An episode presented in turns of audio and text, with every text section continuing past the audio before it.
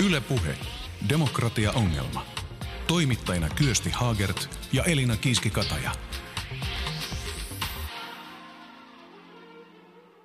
Tämä ohjelma on Demokratia-ongelma ja minä olen Kyösti Haagert. Tänään keskustelemme vallasta. Mitä se on ja kenellä sitä on tänä päivänä? Vieraana ovat suomalaisen dokumenttiteatterin ykkösohjaaja Susanna Kuparinen ja Iltalehden uutispäätoimittaja Perttu Kauppinen. Mukana toki tietenkin oma demokratia- ja osallisuusasiantuntijamme Elina Kiiski-Kataja. Tervetuloa mukaan kuulemaan. Yle Puhe. Demokratia-ongelma.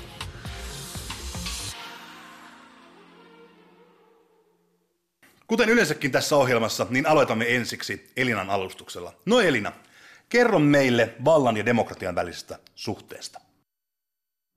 No valta on demokratian kannalta erityisen kiinnostavaa, koska sitä käytetään meidän ympärillä koko ajan. Mutta sitten samaan aikaan on tosi vaikea osoittaa sormella, missä se valta oikeastaan on. No valta on tosi monenlaista.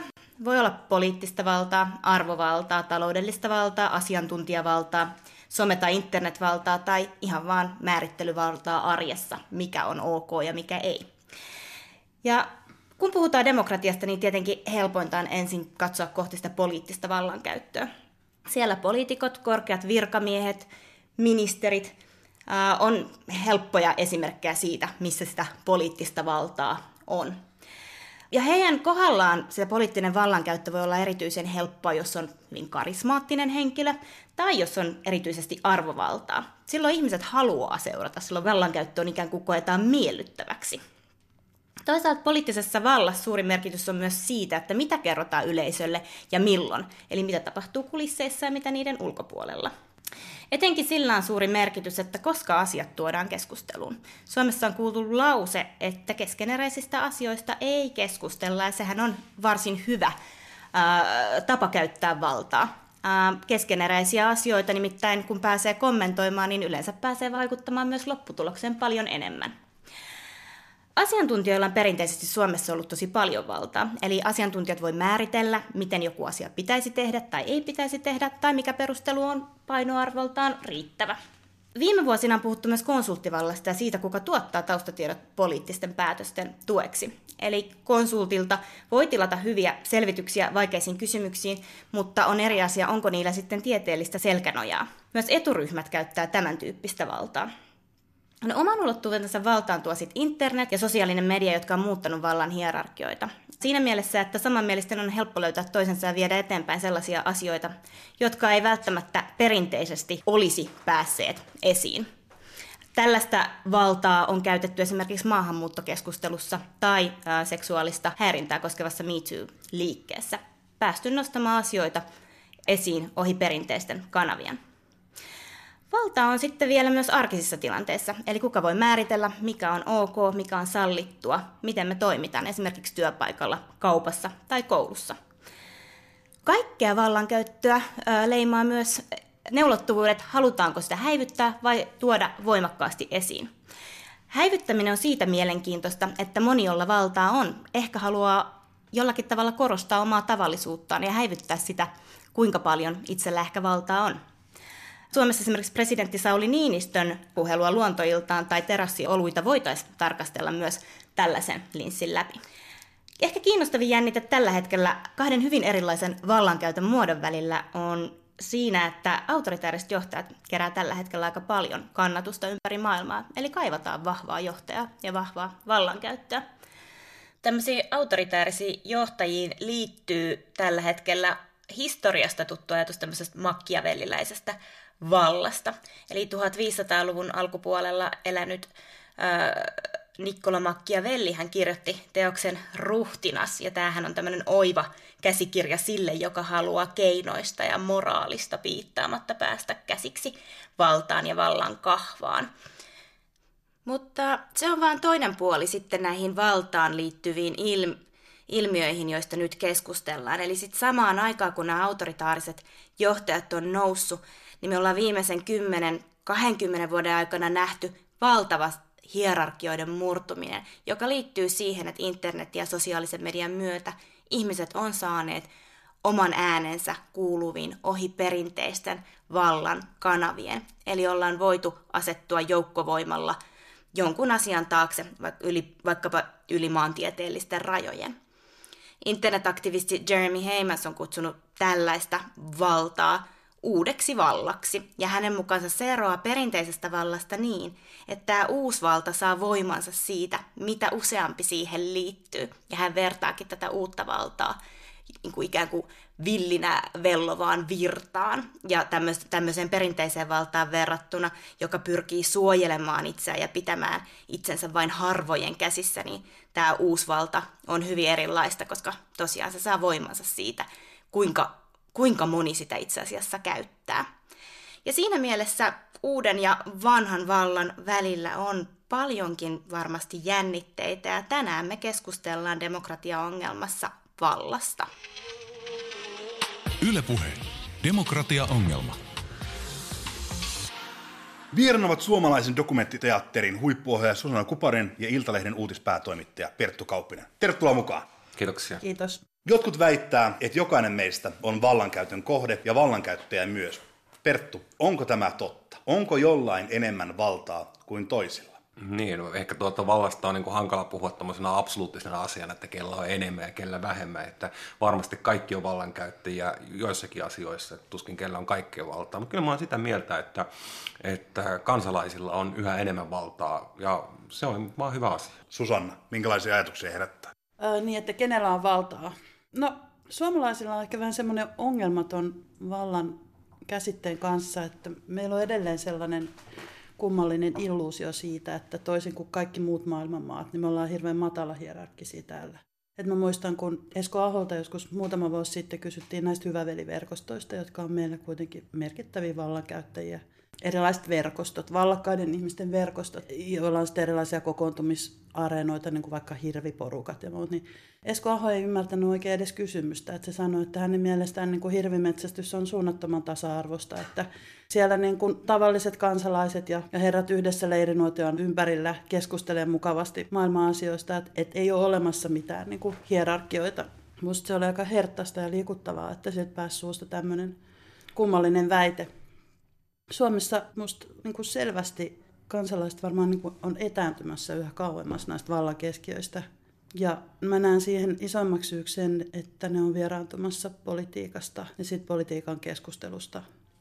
Et se sosiaalinen media on toki niin kuin yksi tämmöinen areena, missä jokaisen mielipide on ikään kuin yhtä tärkeä, mutta se on kuitenkin vielä semmoinen oma maailmansa. Ja musta se suhtautuminen siihen esimerkiksi vaikka mediassa on lähinnä niin kuin vihamielistä. Että sitähän mitätöidään koko ajan. Ne keskustelut siellä ei ole aitoja eikä oikeita, vaan aina jonkun lasten niin puolihullujen apinoiden kohuja, joita sitten toisaalta media myös niin kuin hirveän hienosti onnistuu lietsomaan ja uutisoimaan niin sit uudelleen. Mutta se on semmoinen kummallinen epäpyhä allianssi.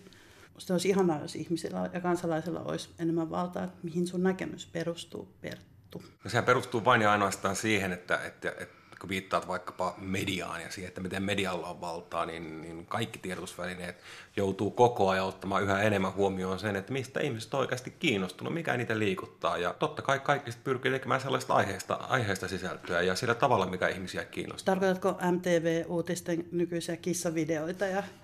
No, en, en, en, en, en, nyt nimenomaisesti niitä, mutta ihan, ihan yhteiskunnallista uutisointiakin. Ja samalla tavalla niin, niin kyllähän poliitikot ja, ja puolueet joutuu ottamaan koko ajan miele, niin huomioon sen kansalaismielipiteen. Ja niin kuin hirveän hyvä esimerkki on nämä tuota, kansalaisaloitteet, jotka niin kuin, aivan niin kuin ällikällä tuntuu lyövän päätöksentekijät, että et, et se, että miten paljon niitä on tullut, miten nopeasti ne saa nimet kerättyä.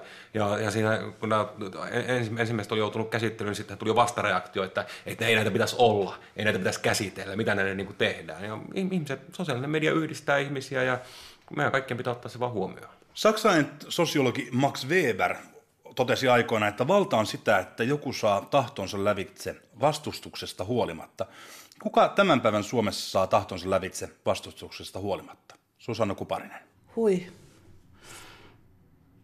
No varmaan niin kuin ehkä näistä viimeaikaisista keskusteluista tulee mieleen joku Timo Soini, joka on pystynyt nostamaan vaikkapa niin kuin aborttioikeuden keskusteluagendalle siitä huolimatta, että Ylen tilaaman kallupin mukaan 97 prosenttia ihmisistä on sitä mieltä, että aborttioikeus on tärkeä, että sitä pitäisi jopa niin kuin laventaa sitä oikeutta. Että varmaan niin kuin osittain siitä johtuen, että median toimintalogiikka on muuttunut, niin tällaiset niin kuin populistit Mä en halua edes mainita niitä nimiä, koska mä oon niin älyttömän kyllästynyt siihen, että ne on joka paikassa, niin populistit saa nopeasti niillä niin one-linereilla tai järjettömillä avauksilla niin kuin ainakin sen agendansa, niin kuin, eli siis tämän, niin kuin, omat päämääränsä Eli julkiseen niin, keskusteluun. Se tarkoittaa sitä, että kun populistit puhuu jostain aiheesta, josta muuten ei käytös keskustelua, kun he puhuu siitä, niin se nousee työpaa politiikan asialistalle. Kyllä, ja siitä yhtäkkiä niin kun käydään vilkasta keskustelua, vaikka todennäköisesti valtaosa on aika hämmentyneitä. Monet on hämmentyneitä, että miksi näistä edes puhutaan.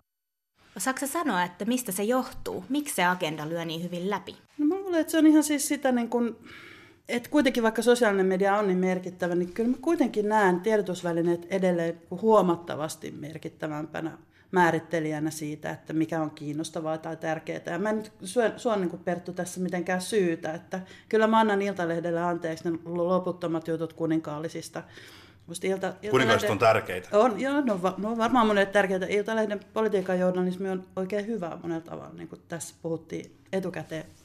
Luen mielenkiinnolla niitä juttuja, mutta sen laajemmassa mielessä niin mediahan niitä nostaa sitten ikään kuin legitimoi tai tai tavallaan niin tekee arvokkaaksi sellaisia kysymyksiä, jotka muuten ei välttämättä ne jäisi pyörimään sinne omaa joku pieneen kattilaansa ja kuolisi sinne pois, niin sitten niitä nostetaan keskustelua ja sitten meidän on niin kuin pakko seurata sitä, sitä niin kuin narrien marssia. Mediaa tutkineet tutkijat on puhunut paljon medialisaatiosta. Se on sellainen ilmiö, joka tarkoittaa sitä, että media käytännössä määrittää sen, että miten mediassa puhutaan ja mikä on yhteiskunnallisen keskustelun agenda. Perttu Kauppinen, Iltalehden uutispäätoimittaja, Miltä tämmöinen medialisaatio kuulostaa sun korviin?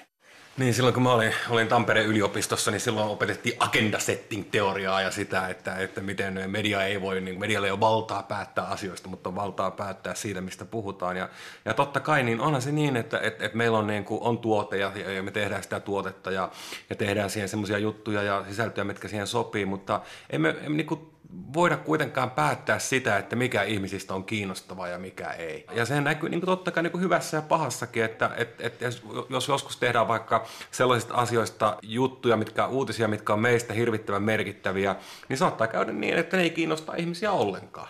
Ja emme niin kuin näe, että, että me voidaan niin kuin nostaa ihan mitä tahansa sille tuota, yhteiskunnallisen keskustelun agendalle, saada sitten niin kuin päätöksentekoa. Eli se pitää olla jonkinlaista yhteiskunnallista tilausta valmiina. Mutta niin, nimenomaan, mutta sitten totta kai, jos puhutaan median vallasta, niin onhan, onhan mediassa, medialla valtaa niin kuin yksittäisten ihmisten asemaa esimerkiksi. Jos ajattelee vaikka sitä, miten tuota, Alex Tubb ja, ja, ja, sitä, miten hän joutui poistumaan sitten häntä koipien välissä suomalaisesta politiikasta, niin kyllähän media oli siinä hyvin, hyvin tuota, isona osana, puhumattakaan sitten tästä tuota, Meri Ailuksesta, joka oli, oli, oli eläkejohtaja, joka lähti sitten loppujen lopuksi työsuhdeauton nahkapenkkien takia ja sen takia, että Helsingin Sanomat kiinnitti niihin huomioon päivä toisensa jälkeen. Niin Silloinen työnantajasi silloinen työnantajani kyllä, niin, niin, niin tällaisia on tästä yksittäisiin asioihin, että jos vaikka ajattelee sitä tuota keskustelua, minkä, minkä Iltalehti aloitti kansanedustajien sopeutumiseläkkeestä, ja jos nyt on sitten luovuttu sen jälkeen, niin, niin, niin kyllähän se oli niin kuin ikään kuin meidän ansiota, jos näin voi sanoa, että sitä, sitä uutisoidaan. Totta kai tällä tavalla valtaa käytetään, mutta sitten niin kuin isommat asiat niin ei, ja, ja se koko keskusteluagenda, niin, niin ei me voida sitä yksin päättää. Mua kiinnostaisi tietää, että miten te niin kun et lasketteko te klikkejä vai millä tavalla te määrittelette sen, että mille on tilausta? No joo, siis klikit eli se, että kuinka monta lukijaa yhdellä jutulla on, niin totta kai silloin on iso merkitys. Mutta sitten nykyaikana se, että miten paljon, tota, miten pitkä on lukuaika, miten, mikä sen puhutaan niin tämmöisestä pidosta, miten hyvä lukijapito on, on milläkin asialla, niin kaikilla tämmöisellä on vaikutusta. Ei ne pelkät klikit ei nykyään merkitse, koska nehän tulee pelkästään otsikolla, että tehdään niin kuin tarpeeksi ässitetty otsikko, niin kyllä se lukee aina sen puoli miljoonaa ihmistä, mutta sitten jos se sisältö vastaa sitä, niin, niin ei, ei se pidä kovin pitkään. Silloin joskus aikoinaan mä kävin teatterikoulussa tällaisen johtajakurssin, jonka veti Raija-Sinikka Rantala. Erinomainen kurssi olikin. Niin siellä se puhuu paljon teattereiden ohjelmistosuunnittelusta, että siellä pitää olla se joku vetävä juttu suuren näyttämöllä, mutta siellä on pakko olla myös ikään kuin vaikeampia tai monimutkaisimpia teoksia, jotka vetää valikoitunutta yleisöä. Ja tietyllä tavalla teatterin pitää miellyttää paitsi massoja myös sellaisia niin asiantuntijakatsojia, koska siitä lähtee myös tehty niin kuin hyvä feimi ja hyvä maine. Ja Asiantuntijakatseesta päästiinkin sopivasti puhumaan eduskunnan jättävistä kansanedustajista. Viime aikoina on näkynyt julkisuudessa sellaisia henkilöitä, jotka ovat todenneet, että eduskunnassa vallankäyttö on nykyisin aika vaikeaa, asiat eivät etene ja keskustelut, keskusteluja käydään liikaa. Heidän mukaansa ennen oli kiva porukka ja hyvää henkiä, keskusteltiin asioista ja päätettiin. Mitä mieltä Susanna sä oot tästä? Mm, mun mielestä riitely kuuluu demokratiaan. Et meillä on ehkä vähän semmoinen itäinen käsitys siitä, että, että millä tavalla politiikkaa tehdään, miten, miten se niin kuin, ikään kuin politiikan ammatti kuuluu hoitaa. Sitten jos niin kuin katsotaan klippejä jostain brittien parlamentista, niin sehän on siis ihan luokatonta se meno. Ja ne on kuitenkin lordeja ja... Niin, no siis jotkut on, mutta nyt mä puhun siis siitä niin kuin alahuoneesta. alahuoneesta. Niin, että et tietyllä tavalla niin kuin konfliktit on sellaisia, jotka kuuluu aikuisten maailmaan ja ne pitää kestää.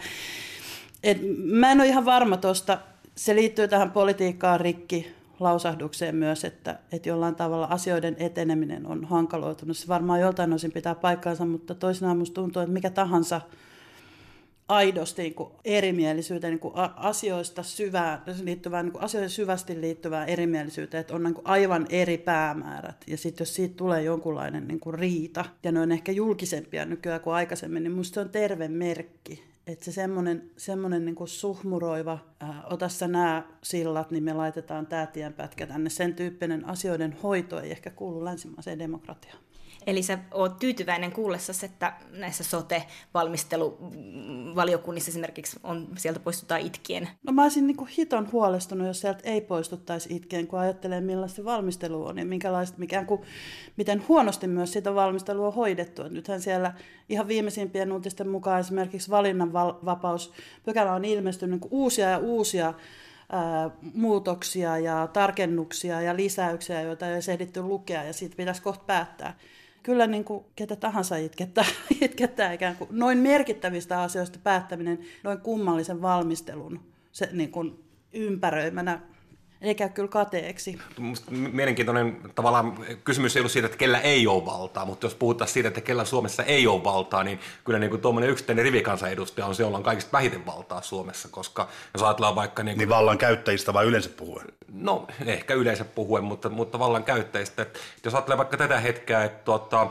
keskustellaan tästä tuota, irtisanomislainsäädännöstä ja, ja tuota, keskustan tuo niin kuin kannatus rypee alhaalla ja siellä on niin kuin puolet eduskuntaryhmästä pelkää sitä, että et, et miten heille käy vaaleissa. Ja, ja, ja toivois vaan, että Sipilä voisi nyt sanoa, että nyt vaikka niin kuin jätetään kaikki tämmöiset kiista hankkeet pois, mutta sitten vaan äänestää ryhmän mukana ja miettii, että, että, että, että mitähän tästä mahtaa tulla. Niin politiikka on siinä mielessä kova peliä, että jos ei pelaa mukana, niin on ulkona. Ja se, että jotta pelaa mukana, niin tarkoittaa sitä, että että siinä joutuu tekemään jatkuvia kompromisseja omien arvojensa ja kaiken muun suhteen. Onko se ministerihissi niin tärkeä, että ehdoin tahdoin sinne raivaa tiensä, vaikka jopa äänestämällä itseänsä vastaan? No kyllä mä luulen, että se on varmaan houkutteleva ihan sen takia, että ministerillä on niin mielettömästi valtaa suomalaisessa poliittisessa systeemissä. Etenkin kun meillä on tämä enemmistöparlamentaarinen tendenssi jatkunut nyt jo niin kauan, että hallituspuolueella on aina enemmistö. Se tarkoittaa sitä, että ministeri saa helposti läpi ajamansa lakialoitteet että ei siellä oikeastaan niin kuin nouse tie pystyyn missään vaiheessa. Susanna Kuparinen, sanotko siis, että eduskunnasta on tullut poliittisen päätöksenteon kumileimasin? Onhan se ollut sitä jo pitkään. Tästä esimerkiksi Tapani Tölli valitti, valitteli jo siis monta vuotta sitten, että esimerkiksi budjettikuri on sellainen, että ei kansanedustajat pääse kun tappelemaan jostain niin kuin pikku, pikku hillorahoista siellä reunoilla.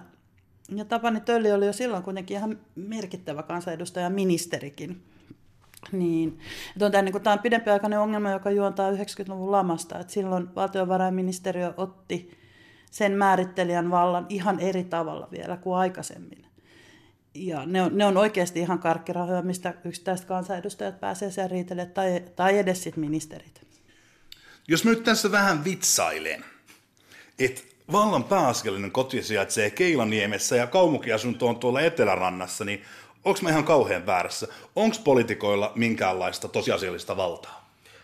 Ilman muuta ja, ja varmasti on valtaa, mutta oletko siinä ihan täysin oikeasti. Kyllä niin kuin korporaatiot, AY-liike, EK, Suomen yrittäjät, isot yritykset käyttää tosi isoa valtaa. Siinähän loppujen lopuksi niin kuin mietitään siitä, että että jos se ministeri saa, niin kuin Susanna sanoi, niin aina sen tuota lakiesityksen läpi, niin kuka pääsee määrittelemään sitä esitystekstiä. Ja aika monesti ne tulee sitten tuota, esimerkiksi sieltä Suomen yrittäjiltä tai tuota... Finanssialan keskusliitolta on suoraan kopipeistattu sieltä. On löytynyt kopipeistattuja Näin. osia jostain VM-laatimista lakiluonnoksista. Tai sitten jos tuota, on demarihallitus, niin sitten tuota, saadaan sieltä tuota, Hakaniemestä niitä, niitä tekstejä. Et, et, et, et, et sitä kautta niin korporaatiolla on valtaa. Ja sit, jos vaikka nyt on tällä hallituskaudella keskusteltu ihan hirveästi erilaisista niin kuin työelämän lainsäädäntöön liittyvistä asioista ja tuota, työelämän jäykkyksistä ja niiden purkamisista, niin eihän ne asiat aina välttämättä ole niin kuin hirveän isoa eikä ne lakihankkeetkaan niin tärkeitä, mutta sitten se tappelu on siitä, että kellä Suomessa on valta. Onko AY-liikkeellä valta vai onko, onko tuota, jollain toisella etujärjestöllä mutta eihän se loppujen lopuksi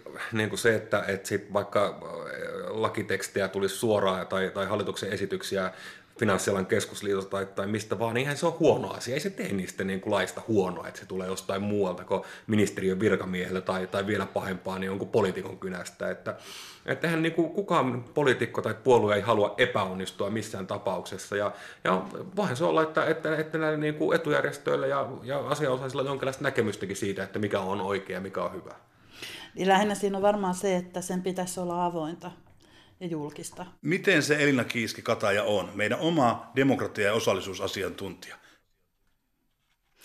No joo, keskustelijat toi musta vahvasti esiin, että kyllä politiikassa on edelleen paljon valtaa, eikä se heistä ole kadonnut netin myötä esimerkiksi turuille ja toreille pelkästään.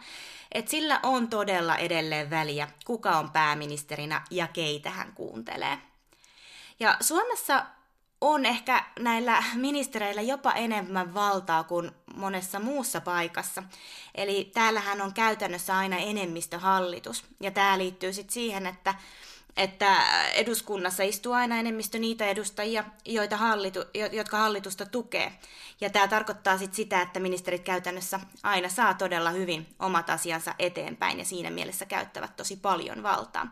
Ja sitten samaan aikaan rivikansanedustaja Parka saattaa joutua tekemään aika paljon kompromisseja esimerkiksi omien arvojensa välillä johtuen tästä enemmistöhallituskulttuurista ja myöskin ryhmäkurista.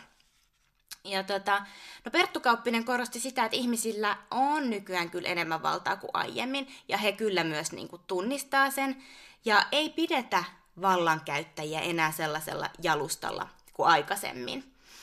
No Susanna Kuparinen halusi myös nostaa esiin tätä median valtaa ja sitä, että se sosiaalinen media on oikeastaan tuonut sille median vallalle vaan semmoisen uuden kierroksen tai kerroksen. Ja Susanna Kuparinen pohti sitä, että media on ryhtynyt hyödyntämään näitä somekohuja, jotka muuten porisisivat, porisisivat tällaisessa omassa avaruudessa. Ja perinteinen media nyt nostaa näitä somessa pyöriviä asioita esiin siinä toivossa, että saavat sitten enemmän klikkauksia tai tulijoita si- sivuilleen mm, uutisiinsa, mutta samaan aikaan tämä tarkoittaa sitä, että se valtakunnan julkisuus alkaa käsitellä näitä asioita, jotka tätä valtakunnan julkisuutta eivät välttämättä ansaitsisi. Ja sitten me keskusteltiin siitä, että mm, onko se politiikka rikki, kun se näyttäytyy niin riitaisena. Ja Susanna Kuparinen muistutti, että riitelyä sinänsä ei kannata pelätä, että sehän kuuluu demokratiaan. Ja kun asiat, kuten vaikka sote, on niin hirveän isoja ää, kuin ne tällä hetkellä on, niin olisi demokratian kannalta tosi huolestuttavaa, jos niistä ei riideltäisi eikä väännettäisi, koska, koska se tarkoittaisi, jos oltaisiin ihan sulassa sovussa, niin se tarkoittaisi, että se valta olisi piilotettu jonnekin, että sitä käytettäisiin kulissien takana. Eli, eli tervehditään ikään kuin ilolla sitä riitelyä myös, mikä me nähdään, koska se kertoo, että suhmurointi ei, ei ole välttämättä voitolla. Ylepuhe. Demokratia-ongelma. Demokratia-ongelmassa keskustellaan tänään vallan ja demokratian välisessä suhteessa. Vieraana ovat tänään teatteriohjaaja Susanna Kuparin ja Iltalehden uutispäätoimittaja Perttu Kauppinen. Suomalaiset rakastavat vahvoja johtajia. Meillä ihaillaan johtajia, jotka hetken kuunneltua muiden mielipidettä tuhattavat niille ja lyövät nyrkin pöytään ja kertovat, miten todellisuudessa asiat tullaan tekemään. Samaan aikaan Suomessa puhutaan myöskin coachaavasta johtajuudessa, missä johtaja ei ole oikeastaan pomo, vaan tsemppaava valmentaja. Kumpi näistä mielikuvista on enemmän totta? Perttu Kauppinen. En, en osaa sanoa, että kumpi on niin kuin enemmän totta, mutta onhan nyt selkeää, että vahva kaipuu johtajalle on. Ja se nyt näkee varmaan niin kuin kaikista selkeiten tasavallan presidentti Sauli Niinistön niin järkkymättömästä kansansuosiosta. Ja siitä, että jos, jos kansalaisilta kysytään, että pitäisikö tasavallan presidentin sisäpoliittisia valtaoikeuksia lisätä, niin kaikki on suurin piirtein sitä mieltä, että ilman muuta. Ja osaksi sitten, kun Susanna puhuu tuosta siitä, että miten niin kuin politiikka on mennyt rikki ja, ja, ja, ja huudetaan ja onko se hyvä vai huono asia, niin kyllä mä luulen, että se kansalaisten silmissä niin näyttäytyy jollakin tavalla huonolta asialta. Ja kun meillä sitten on se tuota, Arkadianmäen mäen, tuota, laitos, jossa, jossa tuota, osa asuu saunassa ja kaikki tuntuu huijavan rahaa niin kuin itselleen ja oma etu aina lähempänä, niin sitten sit se johtaa siihen, että kaivataan sitä, että joku tulee ja sanoo, että, että asiat on oikeasti tällä tavalla. No, mitä tulee tähän coachaavaan johtajuuteen, niin mun mielestä jotenkin niin kuin suurin tämmöinen tota, niin kuin paradoksi tässä, tässä on se, että tota, ihmiset kaipaa tämmöistä niin kuin yritysmaailman johtajuutta yhteiskunnallisiin asioihin. Suomea pitää johtaa niin kuin yritystä ja, ja tuota, pääministerin pitää olla toimitusjohtaja, mutta sitten kun mennään niihin yrityksiin, niin ne samat ihmiset, työntekijät, on sitä mieltä, että se yritysmainen johtaminen on niin kuin ihan hanurista, eikä sitä missään tapauksessa ole. Yritysjohtajista päästiinkin siihen, kun pääministeri Sipilä aloitti pääministeri, hän sanoi, että häntä saa potkasta polveen, jos hän alkaa muistuttaa tavallista poliitikkoa. Susanna Kuparinen, joko sun mielestä olisi aika potkaista pääministeriä polveen, vai missä vaiheessa Sipilän muodonmuutos yritysjohtajasta tavalliseksi poliitikoksi on menossa? No mun mielestä Sipilä ei missään tapauksessa voi vielä potkasta polveen. Valitettavasti hän ei ole alkanut muistuttaa tavallista poliitikkoa lainkaan niin paljon kuin olisi syytä. Että kyllähän ne yritysjohtajan elkeet näkyy edelleen siinä, että millä tavalla hän toimii pääministerinä monellakin eri tavalla. Esimerkiksi nämä kummalliset teatteritemput, ihan siis koko tämän pääministeriuran varrella lähtien tästä ihmeellisestä neuvostohenkisestä suorasta puheesta kansalle ja nämä kaikki lentonäytökset ja muut vastaavat, että sellaiset poliitikot, joita mä arvostan, on kuitenkin, niin kuin, ja joita sille laajemmin arvostaa, on aika keskittyneitä asiakysymyksiä, sillä tavalla niin kuin hyvin kuivia kavereita usein. Mutta minusta tuntuu, että Sipilä ei oikein missään vaiheessa ole saanut otetta siitä, että miten kovaa työntekoa se politiikka on ja miten paljon siinä pitää hallita substanssikysymyksiä, siis ikään kuin niitä asiasisältöjä. Et sen mä en ole niinku kuullut Sipilältä yhtään järkevää la- lausetta esimerkiksi siitä, että millä tavalla Suomen sisäpolitiikkaa pitäisi johtaa tai mikä täällä on niinku haaste tai mikä täällä toimii. Et se on sellaista, enemmän sellaista niinku julkisuuspeliä koko ajan. Ja sitten ihan se, se niinku, hyvin epäpoliitikkomainen haluttomuus puhua suoraan toimittajille siitä, että mitä haluaa siis mun kokemuksen mukaan, tai poliitikot kuitenkin pääsääntöisesti sanoo, mitä ne ajattelee. Mutta Sipilästä ei oikein niin kuin, se on niin kuin jatkuvassa sellainen spinnauksen kierteessä. Se on musta aika harrastelijamaista. Niin, en mä tiedä siis, onko se, se että onko se poliitikkomainen poliitikko vai epäpoliitikkomainen, että onko se nyt kumpikaan niin parempi, että varmaan niin kuin molemmissa on, on omat ilonsa, mutta ehkä tavallaan se ilo, mikä Sipilässä näin niin kuin henkilönä voisi olla Suomelle, on se, että, hän on suhteellisen varakas mies ymmärtääkseni, ja tuota, hänellä ei ole sitä niin kuin uudelleen valitsemisen tuskaa, mikä, mikä ammattipoliitikoilla on, ja hänellä olisi siinä mielessä ollut mahdollisuus toimia ihan täysin eri tavalla ja tehdä niitä kipeitä ratkaisuja, mitä Suomi sitten varmaan tarvitsee. Elina Kiiski-Kataja. Niin, nappaan tuosta uudelleen valinnan tuskasta kiinni. Aina välillähän väläytellään tällaisia ideoita, että poliitikkojen ei pitäisi istua vaikka kuin kaksi kautta. Mitä te olette mieltä tämmöisistä ideoista? Auttaisiko ne politiikkaa eteenpäin? No mun mielestä se olisi ihan järkyttävän huono idea, että, että ikään kuin niitä kausia ruvettaisiin rajaamaan. Kyllähän mikä tahansa yhteisö tarvitsee niitä pitkän linjan konkareita ja veteraaneja ja sitten niitä uusia tulokkaita. Jollain tavalla se niin kuin, myös ihan sen takia, että ei tehtäisi samoja virheitä aina uudelleen. Tai että sitten jos ne tehdään, niin sitten tajutaan, että tajutaan jollain tasolla, että mitä ollaan tekemässä. Mm, musta tuossa on myös paljon sellaista niin kuin, turhaa inhoa politiikkaa kohtaan ja poliitikkoja kohtaan. Ylipäätään väli tuntuu, että se asenne Suomessa politiikkaa kohtaan on se, että se on jollain tavalla likasta – vaikka sehän on siis yhteisten asioiden päättämistä parhaan mahdollisen tiedon pohjalta, siis ikään kuin se ideaali. Ja sitten siinä on paljon ongelmia. Susanna Kuparinen, sun mielestä siis politiikka on yhteisten asioiden päättämistä. Ää, ja hoitamista. Ja hoitamista. Ää, jotkut valtiooppineet ja sosiologit on ehkä puhunut enemmänkin kuin siitä, että politiikka on kiistelyä ja taistelua resursseista eri eturyhmien kesken. Se on myös sitä, toki. Eihän noin sulle toisiaan millään tavalla pois. Siinä niin kuin erilaiset maailman ja ihmiskuvat taistelee siitä, että mihin suuntaan tällaista Suomi-nimistä valtiota kehitetään ja mihin suuntaan sen pitäisi mennä. Mä en ole ollenkaan varma esimerkiksi näistä kipeistä ratkaisuista, mistä Perttu äsken puhui, niiden välttämättömyydestä. Että se on semmoinen suuri ideologinen vääntö, jota käydään, mikä on se ja politiikan areena. Missä, areena on se, missä sitä käydään kaikkein läpinäkyvimmin kuitenkin ja mihin me voidaan eniten vaikuttaa. Että onko ne kipeät ratkaisut oikeasti järkeviä, jossa leikataan koulutuksesta ja jos ottaa vaikka tämmöinen globaali haaste kuin ilmastonmuutos ja, mm. ja sen torjunta, niin kyllä mä sanoisin, että se saattaa muutaman kipeän ratkaisun ehkä vaatia maassa jos toisessakin. Joo, ei mutta, ne ole pelkästään tämmöisiä... Niin kuin... Mutta ei se tämä hallitus niitä kipeitä ratkaisuja tehnyt esimerkiksi lisäämällä turpeen tuotantoa. Et niin kuin ilmastonmuutos on sitä asiaa erikseen, mutta sitä ei voida käyttää esimerkiksi niin kuin tekosyynä leikkauksille, jotka kohdistuu köyhiin ja kaikkein heikompiin. Että sehän on vaan sellaista kiusaamista. Ää, Voltaire suhtautui demokratiaan epäilevästi. Hänen mielestään paras vaihtoehto olisi täydellisen hyveellinen, oikeudenmukainen ja rationaalinen valistunut itsevaltias. Mitä mieltä te olette tästä väittämästä? Oliko Kekkonen esimerkiksi valistunut itsevaltias? Niin musta tuollaista fantasiaa ei voi oikeastaan niin kuin käsitellä ilman, että ymmärtää, että mikä se konteksti on. Että silloin kun Voltaire on elellyt, niin tämän kaltainen yhteiskunta, missä vaikka me eletään, tai vaikka ihan niin kuin Euroopan laajuisesti, niin olisi ollut paratiisillinen. Että silloinhan se niin kuin kainu toive oli se, että se johtaja, jolla oli se absoluuttinen valta, ei olisi niin kuin mielisairas silpoja. Ja nyt meillä on niin kuin standardit paljon korkeammalla, onneksi nyt. Niin, Voltairehan puhuu tämmöistä filosofikuninkaasta, niin. joka olisi hyvän tahtoinen ja kansan puolella. Ja mm auttaisi, suojelisi kansaa ilkeiltä aatelisilta, jotka niin kuin piinasivat. Niin, jo, joilla, joilla oli oikeus muun muassa, niin kuin, jo, jotka oli verova, joilla oli niin kuin verovapaus ja jotka sai käytännössä niin kuin raiskata alueellaan asuvia talonpoikia ja, ja aja, aja, ajanjaksona, jolloin esimerkiksi ihmisiä revittiin neljään osaan, jos ne puhu loukkaavasti hallitsijasta, niin niin tällaista Kekkonen ei tehnyt. Ei Kekkonen tehnyt, eikä kukaan. Hänen kunniakseen on sanottava, että Miten Paitsi to... ehkä, ehkä, ehkä sisällissodan aikana, mutta sitähän me ei tiedetä. Susanna Kupara, me puhutaan nyt tässä vahvasta johtajuudesta.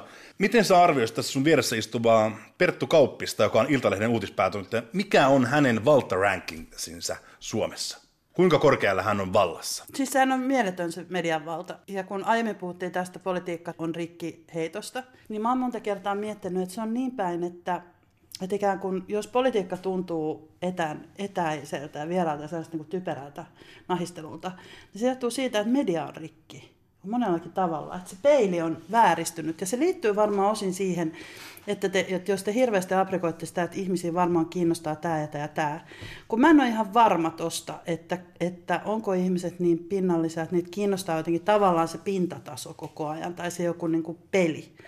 Että ne sellaiset niin kuin kontekstoivat jutut, jos se jollain tavalla selittää niitä juurisyitä, niin mä luulen, että, ne, että niille on iso tilaus. Ja toinen on just tämä, että, että kansalaiset haluaa vahvaa johtajaa tai ihmiset haluaa vahvaa johtajaa. Kun mulle tuli sellainen olo silloin Sipilän valtaannousun alla, että toimittaja-ihmiset halusivat vahvaa johtajaa. Että mä en ole ollenkaan varma, että oliko se keskustelu kauhean tasapainosta. Sipilästä sai oikeasti hakemalla hakea kriittisiä juttuja tai millä tavalla ikään kuin mediasta silloin haasto ja sen sisäpolitiikan tuntemusta ja sitä, että millä tavalla tämmöinen valtioniminen kokonaisuus toimii, niin sitä oli minusta hirveän vähän, myös vaalipaneeleissa ja keskusteluissa.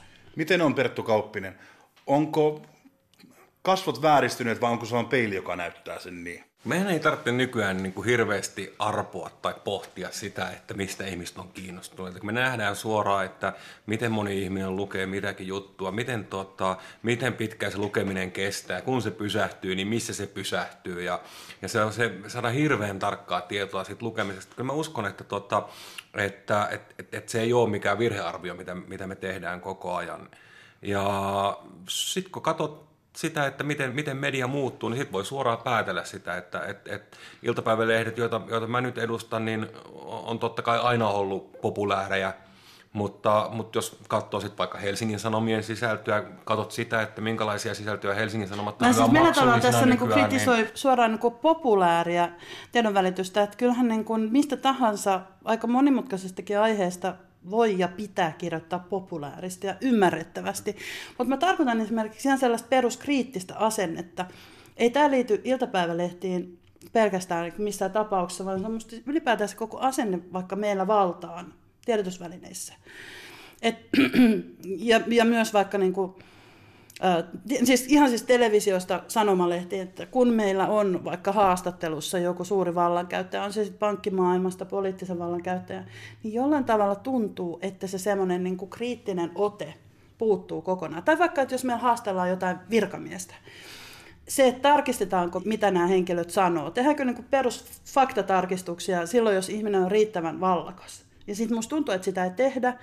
Ja, ja kun mä kuitenkin tunnen hyvin toimittajakuntaa, niin mä tiedän, että se ei ainakaan joudu siitä, että ne olisi tyhmiä tai että ne ei tietäisi asioita, vaan se on, se on joku semmoinen kummallinen piilotettu hierarkia edelleen, että millä tavalla meillä asiaan kuuluvasti pitäisi kohdella ihmisiä, jotka on haalinnut valtaa. Että silloin ne on ikään kuin hyviä ansi. Niin, kyllä mä sanoisin kuitenkin, että mä olen täsmälleen samaa mieltä siitä, että, että hän sanoi, hän sanoi journalisti, mm. missä, journalismi, missä, missä haastatellaan vaikka, vaikka ministeriä ja sitten kerrotaan, mitä hän sanoi ja sitten hän sanoi lopuksi ja se loppuu siinä, niin se, sehän on niin kuin ihan väärin, eikä pidä olla sellaista, se on vanhanaikaista, mutta me ollaan tultu ihan hirveästi eteenpäin siitä, että, että jos katsot vaikka tuota 80-luvun sanomalehtiä ja minkälaisia juttuja niissä oli, niin siellä oli nimenomaan sitä, eikä mitään muuta ja nykyään niin niin sillähän ei ole enää niin kuin hirveästi merkitystä tai, tai niin paljon merkitystä, kuka vaikka on niin kuin nopein, vaan sillä on merkitystä, kuka pystyy tuomaan siihen uutiseen kahdessa tunnissa kaikista eniten merkitystä.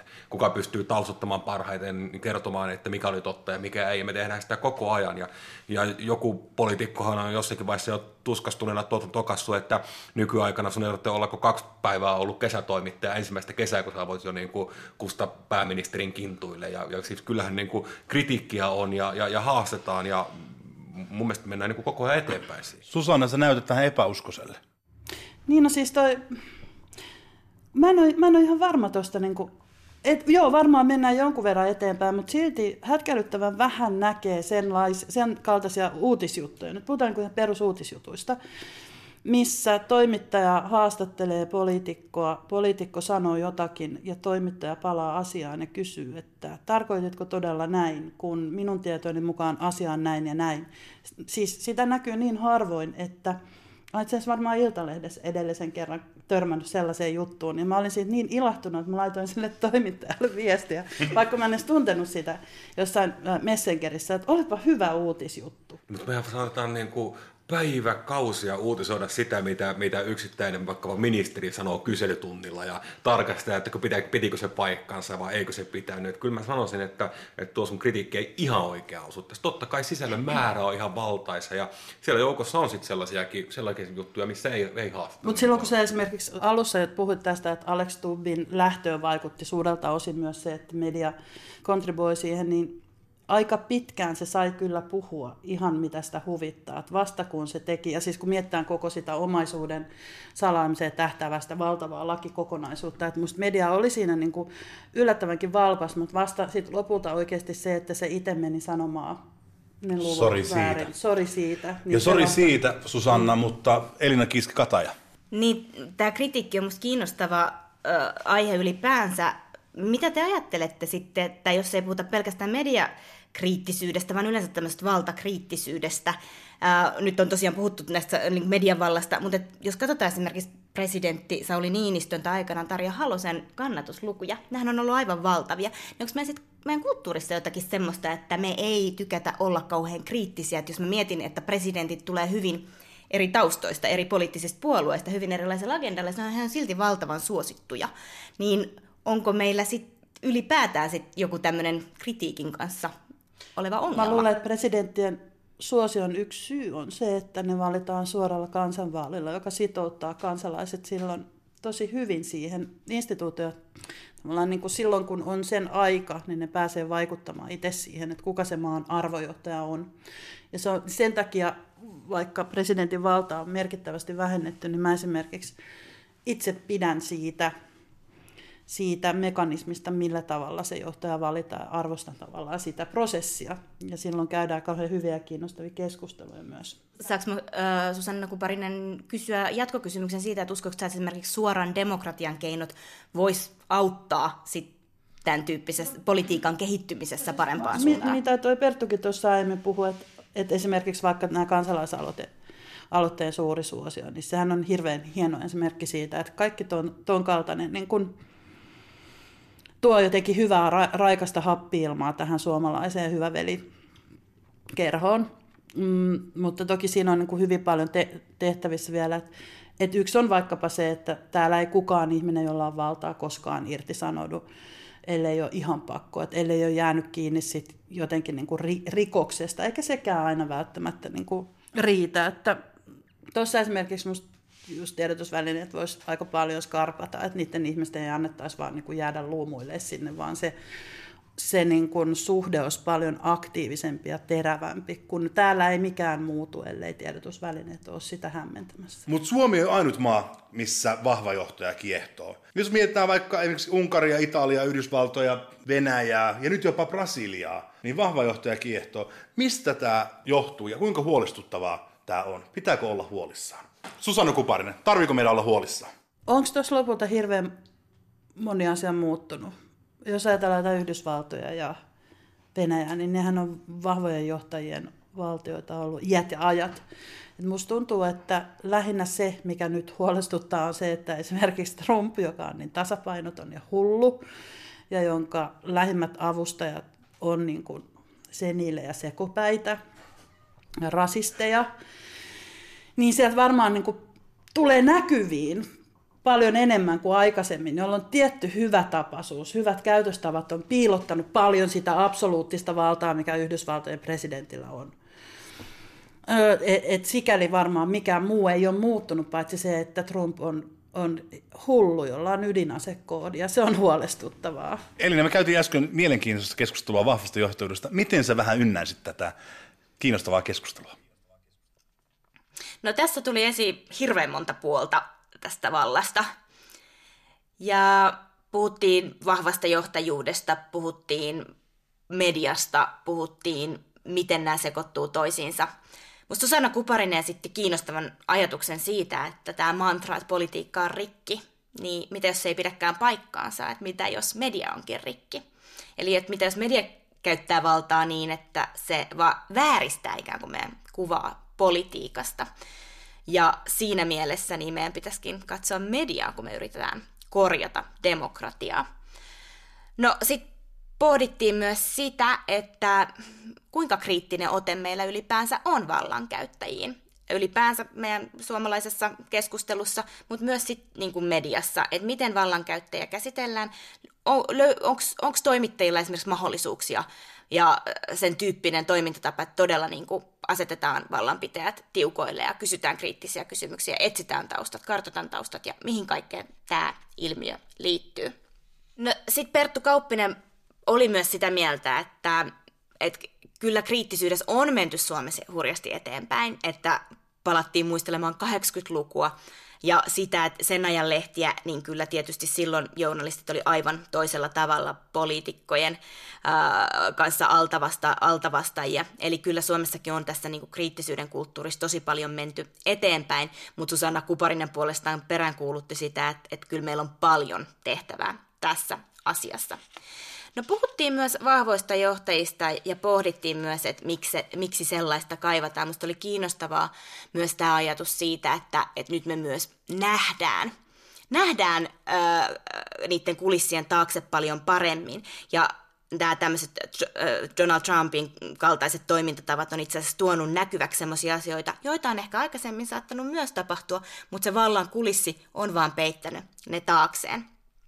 Ja äh, musta Perttu Kauppinen totesi tosi kiinnostavasti, että jos politiikka näyttäytyy ihmisten silmissä arvottomana pelinä, niin sitten ihmiset kaipaa päivän politiikan yläpuolelle nousevaa johtajaa, joka sitten sanoo tiukasti, että miten asiat ovat. Ja vähän pohdittiin myös näitä yritysmaailman johtamismalleja sitä, että no, että toteutuuko tämmöinen coachaava johtaminen Suomessa, jota nyt yritysmaailmassa kovasti hehkutetaan. Ja tämä coachava johtaminen, johtajuushan tarkoittaa tosiaan tällaista, että, yritys, tai että johtaja on tämmöinen valmentava ja kanssa kulkeva. Susanna Kuparinen ei tästä ollut kauhean innoissaan ja ei mm, totesi esimerkiksi pääministeri Sipilän yritysjohtajan otteista, että, että ne ei ole häneen tehnyt suurta vaikutusta. Ja Perttu Kauppinen kyllä sitten taas näki, että kyllä nämä yritysmaailman ja politiikan johtamistavat voivat oppia toisiltaan. Ja että ei yritysmaailmassakaan aina ei kaikki suju niin kuin Strömsössä. Ja lopuksi keskusteltiin myös siitä, että miten nämä uudelleenvalinnan paineet politiikassa näkyy. Ja Perttu Kauppinen näki, että välillä voisi olla tarpeen, että politiikassa olisi mukana ihmisiä, joiden ei tarvitsisi tulla uudelleen valituksi ammatin vuoksi. Ja Susanna Kuparinen taas painotti sitä, että, että esimerkiksi vaalikausien rajoittaminen olisi kyllä virhe, koska silloin katoisi politiikasta hirveä määrä kokemusta ja tämmöistä pitkäjänteistä keskittymistä asioihin. Ja hän niin pohti sitä, että miksei tällaista arvosteta. Ylepuhe. Demokratia-ongelma. Jatketaan keskustelua konsulttidemokratiasta. Vallan ja demokratian välistä suhdetta ovat kommentoimassa teatteriohjaaja Susanna Kuparinen ja Iltalehden uutispäätoimittaja Perttu Kauppinen. Suomessa on viime vuosina puhuttu konsulttidemokratiasta. Saako nykyyhteiskunnassa rahalla ja lobbauksella äänensä paremmin kuuluviin? Perttu Kauppi. Niin, sen kun tietäisi, nehän ei ole aina tuottaa hirvittävän avoimia ne, ne tavat, miten, tuottaa, miten, miten, miten lobataan ja konsultoidaan, eikä ne aina ole meillekään tiedossa, mutta tuottaa, Uh, sinänsä, niin kuin mä sanoin aikaisemminkin, niin mun mielestä se ei ole välttämättä niin kuin mitenkään huono asia, että niitä sisältöä sinne politiikkaan tulee muiltakin tahoilta kuin niiltä poliitikoilta tai tuota, virkamiehiltä. Et tota, ei, se, ei se tee ajatuksesta huonoa, että se on lähtöisin vaikka konsulttitoimistosta tai jostain, jostain etujärjestöstä. Että, et siinä on samaa mieltä Susanan kanssa, että sitten vaan pitäisi olla avoimena siinä, että et, et mistä se on niin kuin aina milloinkin tullut. Joo, ja yksi avoimuuden kanava on just se, että lakin valmistelusta pitäisi kirjoittaa paljon enemmän ja uutisoida paljon enemmän niin, että se on asia, joka on prosessissa. Ja se, mikä tässä hallituskaudessa on ollut ihanaa, on ollut se, että, että se on jollain tavalla musta välillä niin kuin toiminutkin, että ei ole niin kuin kirjoitettu ihan samalla tavalla kuin ennen, että ikään kuin joku laki olisi päätetty silloin, kun se on vasta käsittelyssä. Mutta sen takia just tavallaan sitten se faktan tarkistus, että mikä siinä laissa esimerkiksi on järkevää, mikä ei ole järkevää, niin, niin sen pitäisi tapahtua julkisen keskustelun kautta, koska se, mikä on ongelma konsulttidemokratiassa, on se, että ikään kuin ne paperit, mitä ne poliitikot saa, ne tulee intressitahoilta. Eli niissä voi olla ihan mitä tahansa huttua. Ja poliitikot siinä mielessä toimii niin kuin hyvässä uskossa. Hanna Kuusela ja Matti Ylönen ovat selvittäneet, että 1990-luvun alussa Suomessa tehtiin selvitys. Suomessa oli noin 1-2 selvityshenkilöä per vuosi. Ja nyt on noin 10-20 vuosittain. Vuosina 2006-2010 valtion henkilöstökuvut vähenivät noin 216 miljoonalla ja palvelujen ostot lisääntyivät yli 500 miljoonalla. Ja pelkästään nä, tässä rahasummasta pelkästään asiantuntija- ja tutkimuspalvelujen ostot kasvoivat 190, 143 miljoonaa. Susanna, oletko yllättynyt? Oo, toki mä oon noita lukuja joskus aiemminkin silmäillyt, mutta mä oon siis va- oon miettinyt, että mikä järki tuossa on. Se on musta hämmästyttävää, että minkä ihmeen takia ajatellaan, että joku konsultti voisi hoitaa jonkun asian taustottamisen paremmin kuin virkamies.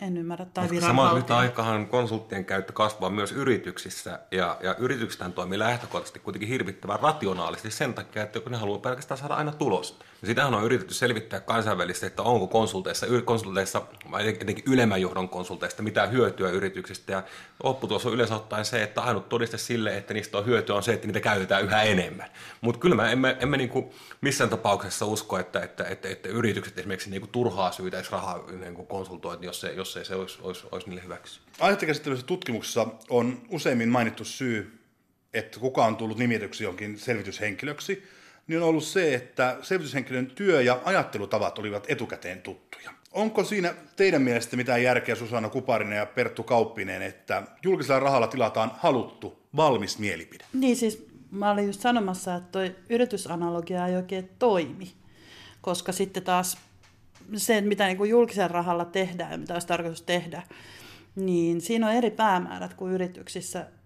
Et silloin esimerkiksi pitäisi todella tarkkaan miettiä etukäteen, että mitä haetaan. Ja se ei ole aina järkevää esimerkiksi, että haetaan säästöjä jostain vaikka sellaisesta asiasta, joka sitten myöhemmin maksaa lisää. Mutta sitten kun tuo ikään kuin sirpaloituu ja eri segmentit tilataan eri konsultteilta, niin siinä on sellainen vaara, että se kokonaiskuva katoaa. Sitten taas niin kuin ihan eri tavalla joku viranhaltija, joka toimii ministeriössä, niin sillä voi olla niin kuin laajempi kuva siitä vaikka, että mikä on kokonaisetu. Sä yhtä aikaa olet sitä mieltä, että, että tuota, valtiovarainministeriön kansliapäälliköllä on, on hirvittävä iso ja liikaa valtaa, mutta sitten sä toisaalta olet sitä mieltä, että on olemassa joku hyvien virkamiesten jengi, sit, joka niin tekisi asiat hyvin ja oikein. Niin, no siis viranomaiset ja virka, virkamiehet tai viranhaltijat on just niin hyviä kuin mitä me ansaitaan. Että se vaatii ihan samalla tavalla, ihan samalla tavalla niidenkin toimia pitää pystyä katsoa kriittisesti kuin kenen tahansa muunkin. Mutta joo, siis mähän on suuri viranhaltijoiden ystävä ja arvostaja. Musta tuntuu, että tälläkin hetkellä aika montaa ministeriön jotain haarakonttoria pitää pystyssä joku yksi sivistynyt virkamies, joka on ehkä tehnyt sitä työtä jo kauan ja on suurelle yleisölle nimetön. Et sitten tämä on, voi olla olemassa ikään kuin tämä todellisuus ihan, ihan helposti sen rinnalla, että on paljon sellaisia viranhaltijoita, jotka tavallaan niin kuin ylittää valtuutensa ja tekee politiikkaa, vaikka niiden pitäisi. Ikään kuin se käskysuhde on muut, mennyt väärinpäin. Elina. Mua itse asiassa kiinnostaa, että mitä te pidätte hyvän virkamiehen ominaisuuksina ja miten hän valtaansa käyttää. No kyllä mä ainakin pidän hyvänä ominaisuutena sitä, että ymmärtää, että sen marssijärjestyksen, mutta sitten, että, että esimerkiksi niin kun poliitikko on se, joka määrittelee ja päättää ja viranhaltija toteuttaa ja taustottaa ja selvittää. Mutta sitten toisaalta, niin kun, sehän on vähän sellainen veteen piirretty viiva, että sitten toisaalta niin kun hyvä virkamies on myös sellainen, joka ajattelee sitä jatkuvuutta, koska poliitikot tulee ja menee. Ja viranhaltija pysyy. Se pysyy.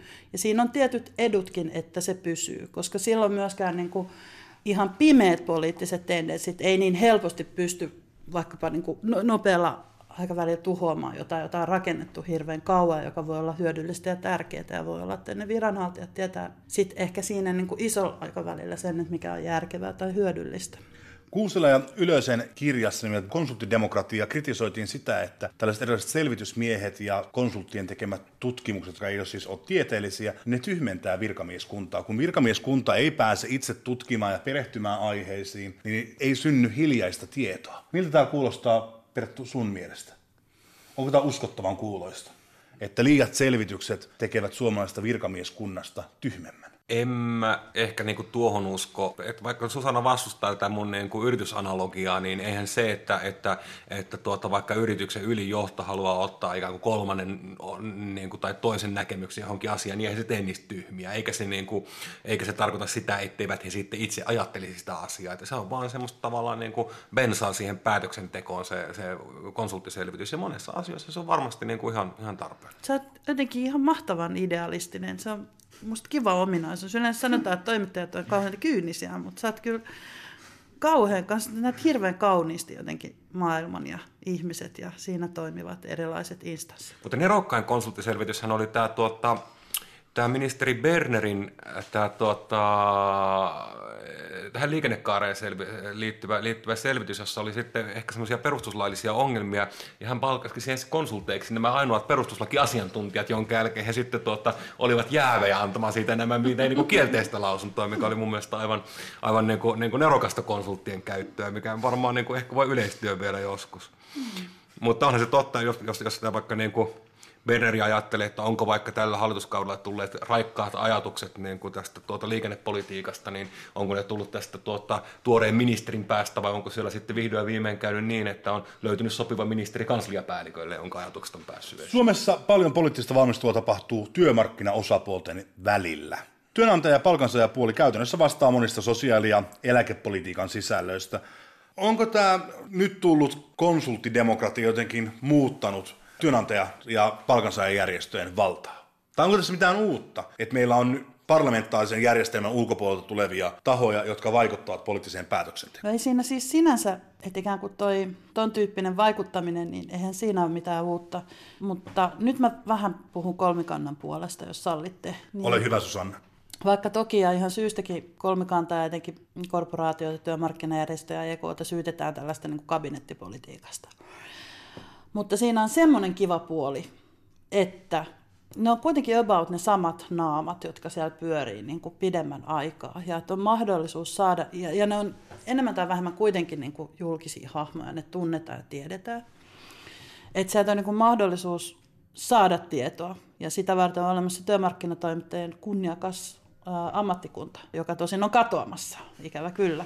Ehkä tulee konsulttitoimittajien ammattikunta. Mutta sitten taas nämä erilaiset niin kuin, kummalliset niin konsulttipuulaakit ja tyypit, niin me ei oikein tiedetä, ketä ne on, ja ne ei ole sillä tavalla, samalla tavalla ikään kuin järjestäytyneitä.